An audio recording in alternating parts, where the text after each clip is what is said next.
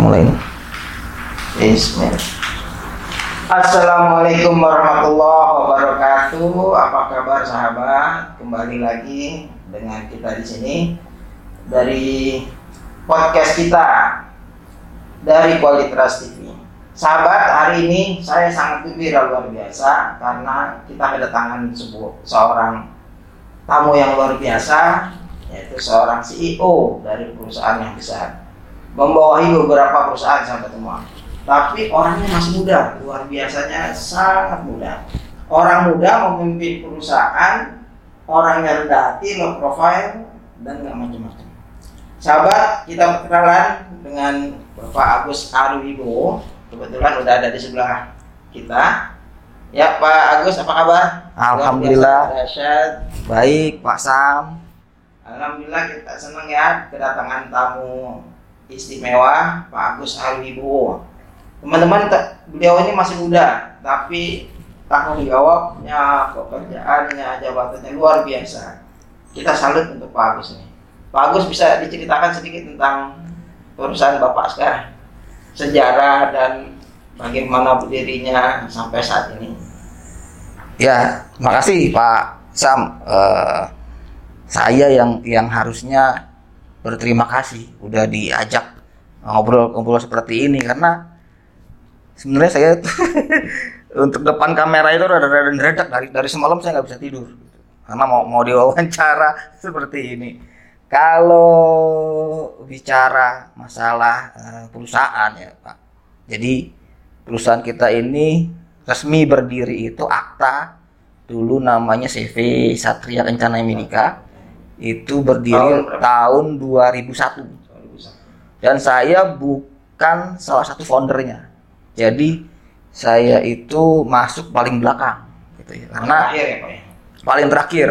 Karena saya eh, di perusahaan sebelumnya itu posisi saya sebagai teknisi bukan sebagai sales ataupun marketing gitu. Jadi setelah jualan baru ada trouble baru teknisi dibutuhkan gitu. jadi pendiri utama itu adalah eh, Pak Nisar beliau sekarang eh, menjadi komisaris kita di apa Skyrim Group ini gitu. Jadi 2001 kemudian eh saya masih ingat banget saya ditelepon sama Pak Nisar itu bulan puasa bulan Ramadan ya. Di tahun yang sama ya? Oh, Satu juga. tidak di tahun 2002. Dua. Tahun 2002. Setahun kemudian. Ya, kurang lebih setahun kemudian itu uh, di di telepon, pakai telepon tuh, pakai telepon sekitar jam setengah tujuh pagi kalau nggak salah. Saya masih jalan tol. Uh, waktu itu saya ngantor di Pulau Kambing, di Pulau Gadung. Perjalanan ke Pulau Kambing, Pulau Gadung itu tahun 2002 itu ditelepon sekitar jam setengah tujuh pagi, ngajakin ketemuan. Dan ketemuan, kemudian siangnya saya ketemu beliau, saya ketemu beliau di sebuah gedung di daerah-daerah SCBD sana. Nah, dulu ngantornya di sana, kan? Di basement. Kemudian eh, Pak Nisar bicara ke saya. Waktu itu eh, simple eh, yang ditawarkan. Biasanya orang kalau mau ngajakin gabung usaha itu bla bla bla nanti usahanya begini begini begini begini begini nanti kamu kan profit sekian share saham sekian ya janji-janjinya gitu kan. Nah pada saat itu cuma satu kalimat yang yang yang menurut saya unik. Mas yuk kita sama-sama bikin usaha. Tujuan utamanya adalah bisa mengumpulkan 200 orang. Nggak pakai angka nggak pakai berapa miliar berapa ratus juta nggak pakai Orang aja ya 200. Ya, 200 orang. Kita cetaknya 200 orang. Oke, Pak. Saya eh, pikirkan dulu. Kemudian esoknya hari, esok harinya itu saya telepon lagi. Dan pada saat itu saya di Raja Wali, kebetulan saya di, di perusahaan BUMN itu, saya satu tim. Gitu kan, satu tim. Kemudian saya bilang, saya satu tim, Pak.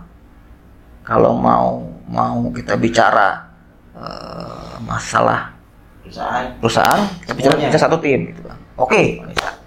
Jadi pada saat itu akhirnya hanya dua orang yang pindah ke sini. gitu. Nah, jadi kenapa eh, saya tertarik itu justru karena pembukaannya adalah 200 orang. Bukan 200 juta, bukan 200 miliar atau 200 triliun, tidak sama sekali. Gitu. Nah, terus berkembang, berkembang, berkembang. Eh, SKM menjadi distributor Jabodetabek saja. Dan itu barangnya ngambil dari mana aja dan palu gada. Apa lu mau gua ada gitu kan. Nah, terus tahun 2005 itu berdirilah PT Sapta. Masih CV, masih CV dengan klinik pertamanya itu di Klinik kesehatan. ya? klinik kesehatan 24 jam di Pondok Kelapa. Ini persis di depan di depan makam Pondok Kelapa. Hmm. Nah, nggak tahu ruko itu mungkin eh, karena nggak ada yang mau di depan di depan kuburan atau apa gitu kan, akhirnya menjadi rezeki kita. Itu terus berkembang sampai hari ini masih berada di Pondok Kelapa ya, Pondok Kelapa. Terus yang kedua adalah PT yang bergerak di impor. Sebenarnya bukan impor tapi mengelola produk. Sekarang PT itu udah almarhum gitu. Nah, terus berkembang berkembang sampai hari ini eh, menjadi sebuah holding company. Oh. Dengan- berapa perusahaan? Sekarang ini yang dalam holding itu lima perusahaan. Lima perusahaan. Dengan dengan salah satunya adalah holding. Sebenarnya kalau dibilang luar biasa juga enggak juga, Asam. Karena kita mengalir saja gitu dan kita berusaha semaksimal mungkin apa yang kita bisa usahakan. Dan kalau bicara hari ini kita nggak bisa lepas bicara dari yang awal dulu. Jadi selepas SMP ya itu pas lepas SMP eh, pada saat SMP itu bapak itu bilang bapak saya kalian semua kebetulan bapak saya anaknya semua laki-laki semua Oh. Kalau- Berapa jumlahnya? saya ada saya empat jadi total saya lima Oh. laki semua laki kalau Jawa bilang Pandawa lima nah bapak itu bilang bahwa kalian semua harus sekolah STM sekolah Kejuruan. Wah saat itu dalam hati gitu wah gara-gara bapak pasti nggak punya duit nih. Gitu kan kalau ngeluhnya STM gitu kan. Biar cepat kerja. ya bisa biar cepat kerja biar cepat mentas dan sebagainya. Ya namanya saya ya udahlah. Apa kata orang tua itu mungkin eh, bagus bagus. Pada saat itu enggak juga menurut saya enggak juga. Sekolah kok kejuruan. Kejuruan nggak mungkin saya mengambil semea dong gitu kan. Akhirnya saya ingat banget di SMP itu ada waktu pas milih milih sekolahan. STM. dulu itu kalau SMA itu rayon. Kalau STM enggak Bebas. bebas. Dan punya pilihan tiga. Sama SMA juga pilihan tiga tapi rayon. Ya kan? Iya. Eh, kemudian saya milih ini kok ada STM yang nggak pakai nomor? Kok STM 1, STM 2, STM 3, 4, 5 pakai nomor? Ada satu satu STM yang tulisannya tidak Namanya pakai nomor. STM pembangunan kok nggak pakai nggak pakai? Ah udahlah itu nomor satu pilih nomor satu nomor duanya itu STM 3 nomor empat nomor tiganya itu STM 1 itu yang terkenal lah gitu kan Akhirnya diterima di saya berharap itu di STM 3 sampingnya. gitu kan. tapi alhamdulillah ter- diterima di STM pembangunan Bangunan. nah Yang empat tahun itu ya bang. nah u- uniknya itu di situ unik itu di situ Luar biasa sekolah empat tahun ya. saya sudah mendengar bahwa sekolah itu empat tahun tapi saya nggak percaya. Pas datang Benar. apa namanya? Sekolah. eh, eh, sekolah. Bener empat tahun. Masya allah mati. Sekolah empat tahun gitu kan. Orang lain tiga udah lulus kayak kita belum lulus gitu kan. Ya udahlah. Nanti kayaknya bagus aja. ya oke lah terus jalanin aja lah. Jalanin kebetulan saya dapat di elektronika komunikasi. Jalanin selama empat tahun. Dan uniknya lagi di tahun keempat saya pagi-pagi berangkatnya masih sekolah. Pasti pakai seragam putih abu-abu gitu kan kebetulan ketemu sama temen waktu itu satu kelas satu bangku mungkin Pak Sam kenal namanya Amsor Amsor, enggak saya. Amsor. Nah, ketemu di bis mau ke Senen. Karena dia rumahnya di Poncol. Ketemu gua, lu masih sekolah Gus? Iya Sar, Amsar namanya, iya Sar. Wah, terus dia selama naik bis itu diceramain. Iya, lu tuh makanya bandel dulu aja SMP, gitu kan? Setelah SMP jangan bandel. Nih kayak gua udah lulus, nih, gua udah ya? kerja nih, gitu. Iya Sar. Ya, iya nih. Kenapa lu belum belum belum lulus? Ya biasalah Sar. Dah, lulus. saya kayaknya belum lulus, masih ngulang gitu ya. Dah, nah, terus, nah kemudian 4 tahun sekolah, eh, kebetulan juga diterima di BUMN itu, itu pun itu pun tidak Tidak niat, Oh. tidak niat. Karena BUMN itu dulu ada divisi namanya Boehringer Manhen, perusahaan Jerman, tapi divisi perusahaan BUMN itu butuh eh, teknisi. Diambillah dari sekolah STM itu tes 10 orang. Dan saya orang penggenap ke 10. Hmm. Orang penggenap ke 10. Emang rezekinya di situ. Bang. Nggak tahu juga gitu kan. Nah, terus eh, saya ikut tes dan alhamdulillah dari 10 itu yang diterima cuma saya. Nah, dah dijalanin lagi. Selama waktu menunggu tes itu, saya juga melamar ke Bank Bali pada saat itu. Diterima juga. Diterima juga. Dan dalam dalam seumur hidup saya, saya nge-apply lamaran itu cuma satu, cuma satu. Saya nggak pakai yang Raja Ol- yang di nggak nggak pakai nggak pakai lamaran, cuman ke Bank Bali saja. Nah, Itu pun diterima ya. diterima. Tapi kan dimasukin. Nggak masuk Nggak saya, ya karena diterima saya di bagian server. Nah, karena saya komunikasi di bagian server, tugasnya matiin, hidupin server sama maintenance server. Waduh, kerjaannya gitu banget gitu kan. Kalau yang di di Boehringer ini kerjaan yang menurut saya ini bidangnya apa sih? Itu ternyata bidang kesehatan laboratorium. Padahal saya elektronika gitu kan, menantang nih. Nah, masuklah di situ eh, sampai 10 tahun kemudian. Tahun 93 kemudian saya setelah diajak gabung oleh Pak Nisar saya masuk ke SKM grup ini tahun Di sana keluar ya? keluar 2003 dan alhamdulillah juga saya ketemu jodoh itu ya di perusahaan itu. Dan jadi istri saya sampai hari ini. Nah kalau kita pikir-pikir lagi kalau tidak dimulai dari dari bapak saya bilang STM. STM aja gitu. Jadi mungkin sampai hari tidak akan berada di sini gitu kan. Mungkin jalan lain ceritanya tapi itulah perjalanan hidup gitu ya. Perjalanan hidup dan me- total total kita saya berkecimpung di dunia diagnostik ini kita sebutnya di dunia diagnostik itu dari 93 sampai hari ini berarti 27 tahun. 27 tahun. 27 tahun. Sebentar Pak Agus. Buat para sahabat nih, Pak Agus eh, saya kasih info dari dulu teman-teman sahabat semua dia juara kelas. Saya pernah satu kelas itu pusing ngejar angka beliau luar biasa beliau sangat ngotot, sangat perfect, sangat mencari kesempurnaan nilai 10 terus matematika IPA luar biasa. Makanya gak heran beliau sangat gigih dalam bekerja. Eh, sahabat semua buat Pak Amsor nih sorry to say Pak Amsor nih Pak Agus ada di sini sekarang menceritakan anda Maafin ya. Bis dengan Pak Amsor. Sorry ya Pak Amsor ya. Eh, lanjut nih Pak Agus tadi eh, sebagai CEO berapa PT tadi Pak yang di bawah sih? Sekarang Yang kita dari- secara holding ada 5 PT, Ada lima terus PT. kita membina membina lagi ada 4 PT. ada empat Kita Jadi tahu sembilan PT. sembilan PT yang di bawah naungan Pak Agus luar biasa Masya Allah tanggung jawabnya sangat besar sekali dan income-nya juga sangat besar sekali sahabat semua nanti kita kulik lagi semua nah karyawan sekarang ada berapa Pak Agus? Total semua total dari karyawan awal berapa sekarang berapa? awal itu 2001 itu cuma satu. Masya Allah Cuma masih satu. hidup apa enggak sekarang? Masih. Masih ada. Karyawan Siapa pertama itu adalah Pak Agus Medi. Pak Agus Medi Oh, itu itu juga salah satu sahabat Masih ada saya sampai ya. sekarang. Eh, beliau Pak Nisar, Pak Agus itu adalah eh, boleh dibilang sudah soulmate lah ya udah kayak saudara ini sudah seperti kakak adik kakak saya, saudara saya dan apa ya leb- bukan cuma sekedar teman. Sampai hari ini alhamdulillah kita masih ada Bisa bersama-sama. batin memang. alhamdulillah. Alhamdulillah sampai hari ini saling memberi saling mengisi ya kebersamaan sudah mungkin 20 tahun tahun depan insya Allah 20 tahun kita akan masuk dua dekade. Mudah-mudahan kita masih terus bisa terus ber- berjalan gitu ya. Kemudian sekarang tadi saya bilang di awal adalah Pak Nisar itu bercerita 200 dan itu sekarang?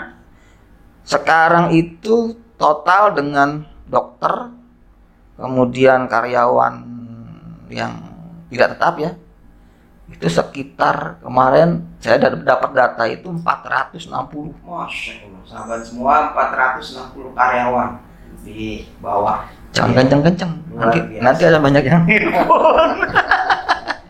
Terus kita mau tahu nih Pak Agus bidang apa saja dari sembilan perusahaan itu? sebenarnya bidang kita cuma satu bidang kesehatan Bidang kesehatan, tapi Ya. banyak cabangnya ya. ya ada yang mengurusin masalah produk ya, dari impornya kemudian ah, apa alih teknologinya kemudian after salesnya kemudian ada yang distribusi kemudian ada yang klinik 24 jam kita sebutnya klinik orang sakit dan klinik orang sehat klinik medical check up klinik orang sehat gitu jadi ada ada empat eh, lain bisnis yang kita jalankan Terus saya pernah dengar juga katanya pernah ngasih modal ke orang gimana cerita Pak? Buat membuka perusahaan. Ini yang unik nih. Saya pernah dengar, wah ini perlu diundang nih di podcastnya. Bisa Eh cerita? sebenarnya kita nggak kasih modal sih ya. Secara langsung kita nggak kasih modal nih kasih kamu kemudian ya, tidak. Eh tapi jadi gini ada eh teman-teman ya kita nyebutnya teman-teman bukan karyawan kita teman teman-teman yang sudah mencapai posisi misal dia sampai di posisi eh, supervisor atau manager.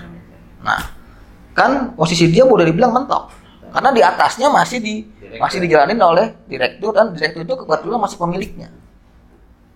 Nah, dia punya potensi, dia punya semangat, dia punya dia punya apa namanya eh, talenta gitu. Kayaknya kita tawarin.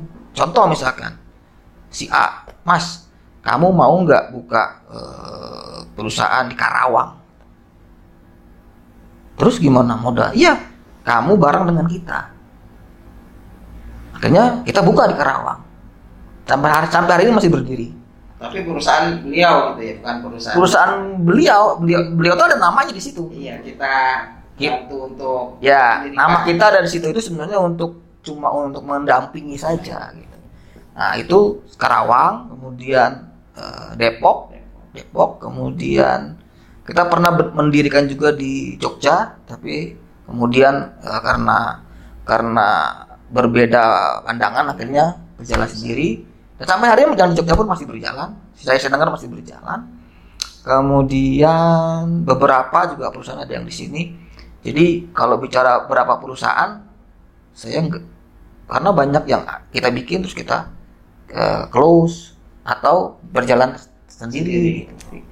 Ya seperti itulah. Bukan memberi modal sebenarnya, tapi lebih ke support ya. support gitu. Alhamdulillah sampai hari ini masih berjalan. Allah, luar biasa. Jadi Termasuk juga ini apa?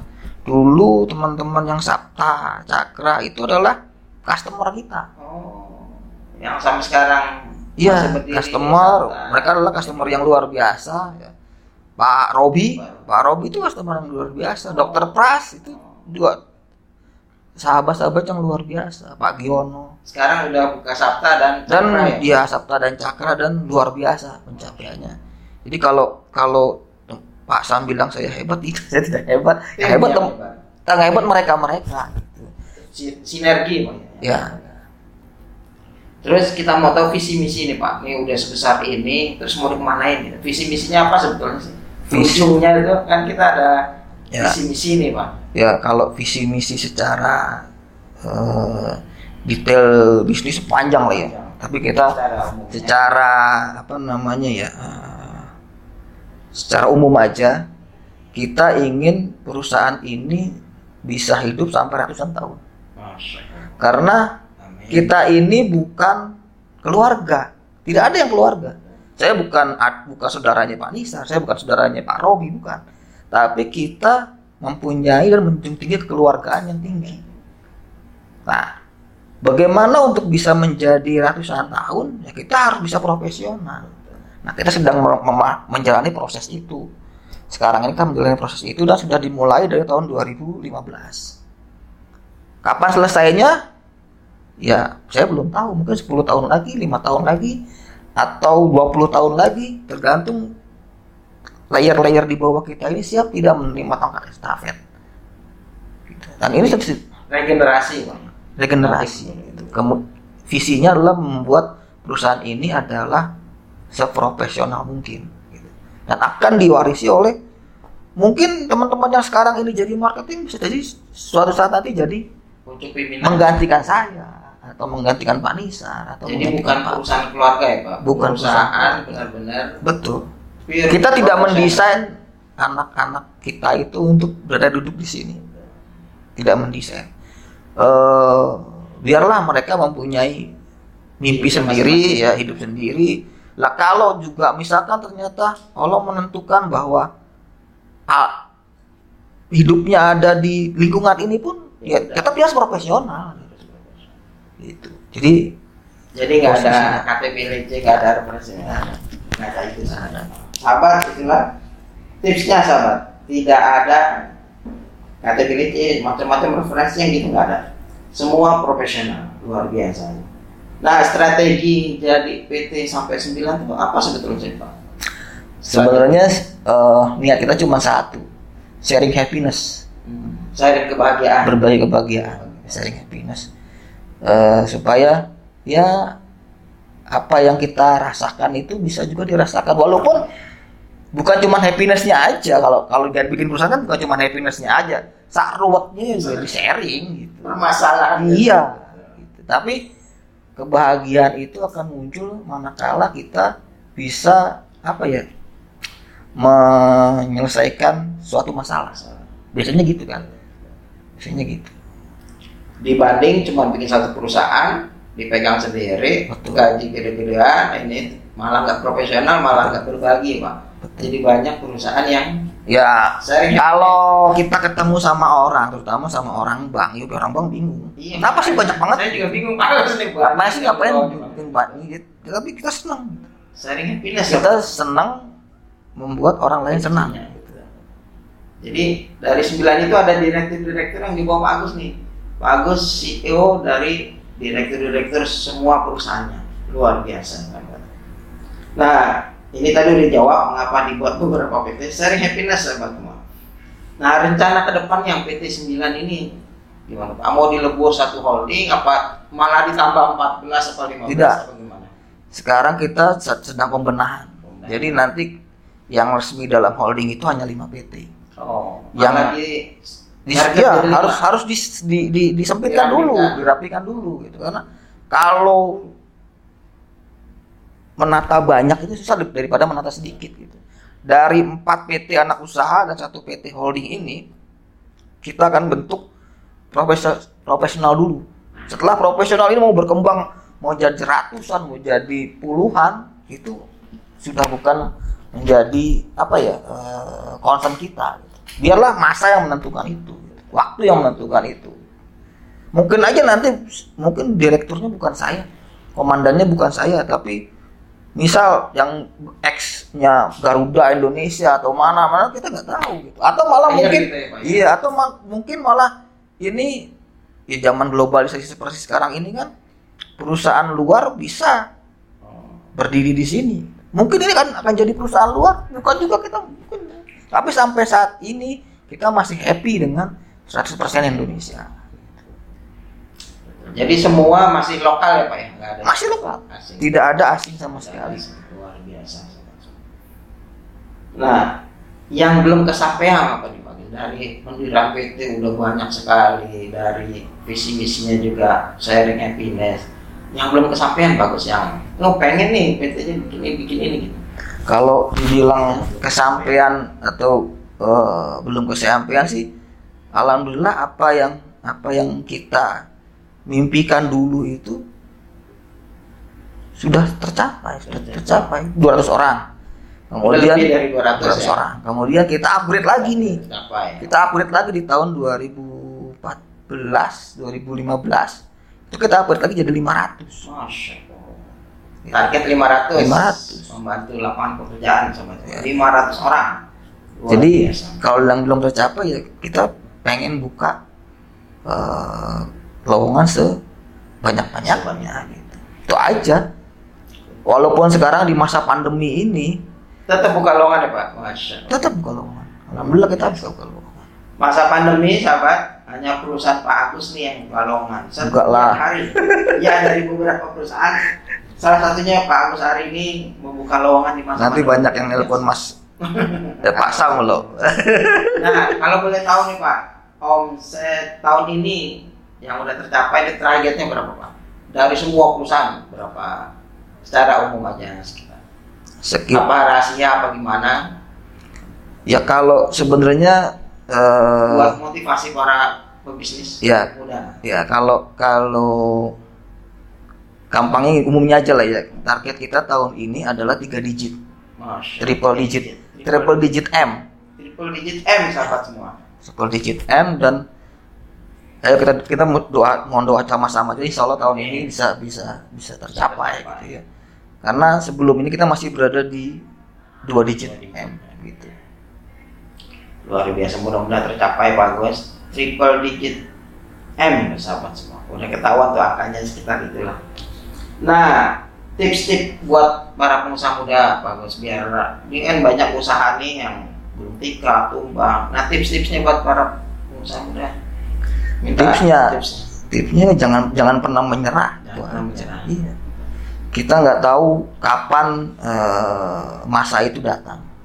Karena sering kita diskusi ya eh, dengan teman-teman itu kita ini bukan lulusan sekolah manajemen. Kita bukan lulusan orang ekonomi. Kita bukan orang yang eh, pandai berbisnis tidak.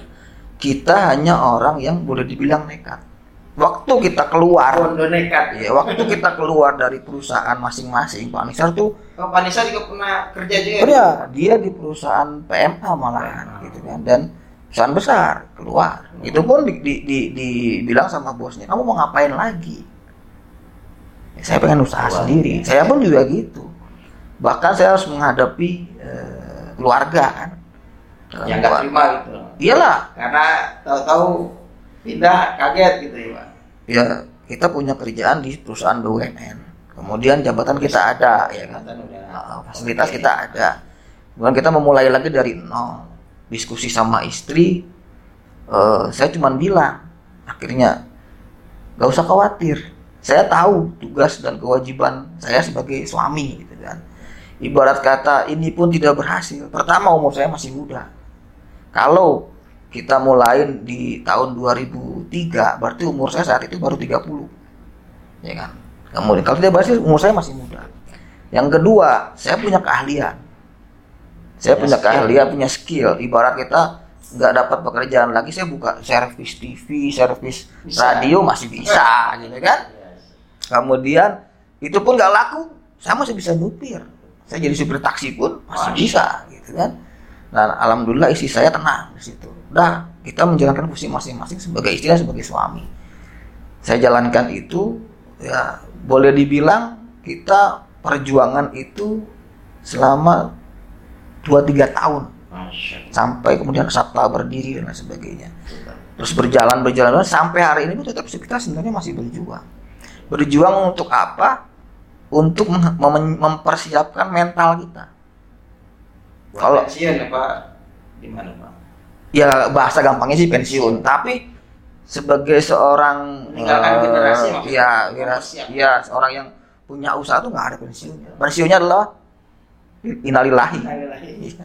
itu baru bisa pensiun gitu kan dan tapi bagaimana ini kita bisa berjalan tanpa harus kita yang nyupir gitu tanpa kita yang nyupir Ada gitu. regenerasi. iya dan itu mentalnya luar biasa sampai ada ada persiapan persiapan gitu buat yang buat yang di luar gitu wah enak lah semua udah ada bis enggak belum tentu Sama aja. sama aja Ada masalah juga ya Pak. Iya. Nah, sekarang misal eh, contoh gampang gini lah. Basic saya ini teknisi gitu. Basic saya, saya, saya teknisi. Dan sekarang saya tidak lagi menangani keilmuan saya. Kadang-kadang saya ngelihat teknisi ngerjain alat tuh saya kepengennya ngerjain. Gitu. Atau ada alat rusak di sana, kepengennya saya yang benerin. Tapi yuk kita harus legowo bahwa yang muda-muda ini harus jalan. Nah itu mentalnya harus kuat, mentalnya harus siap. Tidak tidak terus enak lah tinggal longgang kaki enggak, enggak, enggak sama sekali. Sama aja kalau orang Jawa bilang mah sawang sinawa, Sawang. sawang sinawa. gitu Pak. Nah, tadi cerita tentang istri, anak, sahabat kita mau tahu nih istrinya berapa, anaknya berapa? Pak? Istri saya alhamdulillah satu Satu. dan insya Allah sampai akhir pun satu. Insya Allah setia sahabat semua. Uang banyak, jabatan oke, istrinya satu. Contoh sahabat. Nah, anaknya berapa? Anak saya tiga, Anak anak tiga saya cowok, tiga. cewek. cowok semua juga. Cowok semua, anak tiga cowok semua sahabat semua. Dan nggak ada yang di perusahaan ini ya Pak? Enggak ada. Nggak ada ya. Semua punya bisnis sendiri sahabat. Ya anak saya yang besar baru lulus kuliah ya dan dia punya jalan hidup sendiri. Yang nomor dua masih kuliah juga punya cita-cita sendiri gitu ya. Jadi yang nomor tiga masih kecil, masih masih 8 9 tahun. Ya, 8 tahunan. Nggak ada ini anak buat ke bapaknya apa? Enggak. Enggak juga sih. Buat Ya. main ke perusahaan Pak? Enggak sih. Enggak. Enggak ya. Dan eh, mereka punya punya cita-cita sendiri, mereka punya mimpi sendiri. Anak saya yang gede itu cita-citanya malah pengen kerjaan di lepas pantai Masya karena lulusan perminyakan. Biar aja. Ya itulah sahabat obrolan kita dengan CEO SKM Group Bapak Agus Arwibo. Mudah-mudahan ada manfaatnya. Pak Agus ada pesan-pesan buat sahabat semua Eh kita kalau pesan-pesan saya sih sudah tadi kita bicarakan lah ya. Dan intinya adalah kalau kita hidup itu beranilah hidup. Berani hidup. Hadapi tantangan. jangan takut Jangan. untuk hidup. Kalau saya punya saya menasihati anak saya sendiri pun seperti itu. Kamu harus berani hidup. Kamu mau kerja apa pun gak ada masalah buat saya. Asal asal sesuai dengan apa ajaran yang sudah diajarkan dalam agama dan sebagainya. Dan satu jangan pernah takut terhadap hidup. Beranilah untuk hidup. Apa pun kita mau kita ditakdirkan untuk untuk hidupnya pas-pasan pasti ada hikmah baik di situ.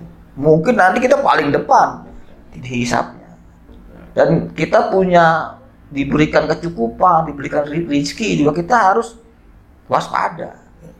Ada apa di balik itu Ada sesuatu iya hikmahnya. iya karena kita nggak tahu nanti itu kan menjadi manfaat untuk kita atau tidak atau malah menjadi beban untuk kita karena hidup itu cuma sekali dinikmati sekali nggak ada mengulangannya Iya, lagi betul, sama. betul. manfaatkan sebagai sebaik-baiknya dan hidup adalah perjuangan. Jangan Betul. takut untuk mencoba, jangan takut untuk berusaha. Ada lagi Pak Agus? Sebelum mungkin kita closing. mungkin itu aja dan ini kali pertama saya diwawancarai seperti ini Amin. Tayangan ini disukai para sahabat semua. Ambil hikmahnya, ambil positifnya, buang yang negatif. Mudah-mudahan sahabat terinspirasi. Nanti kita akan menghadirkan tokoh-tokoh yang lain luar biasa hari ini sahabat semua Bapak Agus Arindo sudah mau menyempatkan kita ajak podcast di sini. Terima kasih Pak Agus. Sama-sama, Pak Sam. Oke sahabat, begitu saja podcast kita kali ini. Bila taufiq hidayah. Wassalamualaikum warahmatullahi wabarakatuh.